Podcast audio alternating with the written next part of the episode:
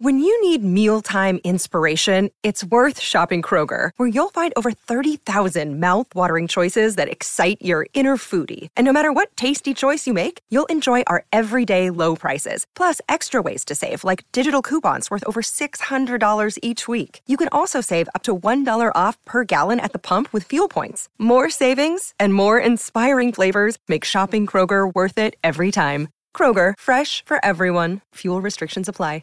Another day is here, and you're ready for it. What to wear? Check. Breakfast, lunch, and dinner? Check. Planning for what's next and how to save for it? That's where Bank of America can help. For your financial to-dos, Bank of America has experts ready to help get you closer to your goals.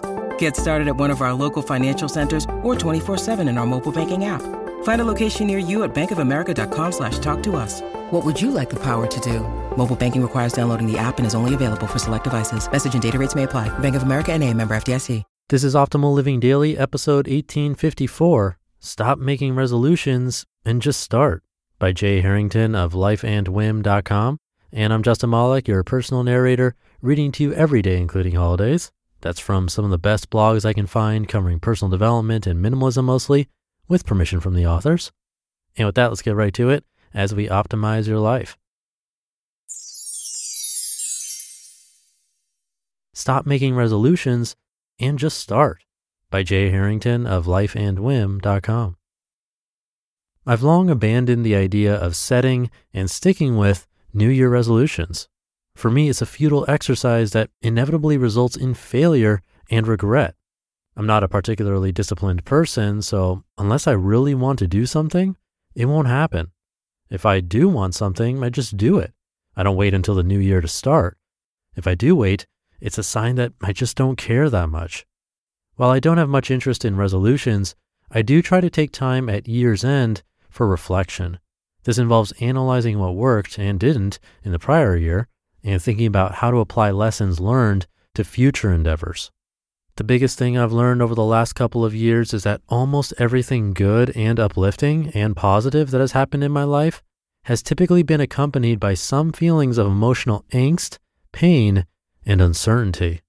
It's the paradox of success. Achievement requires discomfort, but we're conditioned to avoid discomfort. In other words, we seek to shield ourselves from the very feelings that are associated with personal growth. The truth is, most of us understand that we have to grind for what we want, but rarely are willing to pay the price. This is what makes resolutions so intoxicating. They allow us to conjure in our minds what a new year, new you might look like. The dream becomes more satisfying than the reality. In his book, Ego is the Enemy, Ryan Holiday discusses how, for most people, a major obstacle to success is the idea of success. Because there's no discomfort in dreaming, it's easy to remain in a state of inaction. But it's only through action, often painful, that good things happen. Successful people push forward despite the fear and resistance. When in doubt, ship it. In two thousand eight, four M B A students at Wharton School of Business came up with a novel business idea to design, manufacture, and sell stylish, affordable eyeglass frames over the internet. Almost everyone told them their idea wouldn't work. After all, they had little money, experience, or technical know-how in building an e-commerce platform. But they persevered nonetheless. They ordered eyeglass inventory from their overseas supplier, worked with a developer to build a website, and retained a P R firm to help get the word out. One morning, the company founders, still students at the time, got an exciting call from their P R rep. G Q Magazine was going to run a feature story on the company. They were elated. When will the story run? They asked. Tomorrow morning, they were told. Elation turned to panic. Their site wasn't up yet, and it still had a bunch of bugs. They worked feverishly with their developer for the next eighteen hours to iron out the kinks. At four o'clock a.m., they had to make a decision, flip the switch and go live with an imperfect site, or put a hold on it and miss the opportunity to generate traffic and sales resulting from the G Q exposure. Well, they went live. The next morning, the founders regrouped in an entrepreneurship class they attended together. One of the founders had set his phone to receive notifications when a sale occurred on the website. He started getting pings during class. One, two, ten, one hundred. one thousand. The sales came pouring in. The site worked.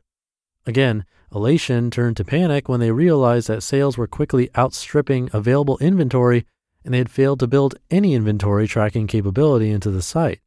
They soon sold thousands more pairs of eyeglasses than they had in stock, and before they could regain control of the situation, they had sold so much product that would take eight months to catch up. Within hours of launching their business, they very nearly destroyed it. Yet they soldiered on and turned this adversity to their advantage. Their launch was calamitous, but from that moment they learned valuable lessons that allowed them to grow Warby Parker into one of the fastest growing startups in history. Just start. The moral of the Warby Parker story is that things will never go as planned. So at some point, preferably sooner rather than later, if you want to achieve your dreams, you need to just start. The Warby Parker metaphor is an extreme one. Most of us don't dream of starting a billion dollar company, but the lesson is the same no matter the objective. Challenges are inevitable. No amount of planning will prevent them. Hence the problem with resolutions. Resolutions focus on the outcome, the new body, the new friends, the new job or business, the transformation of whatever variety.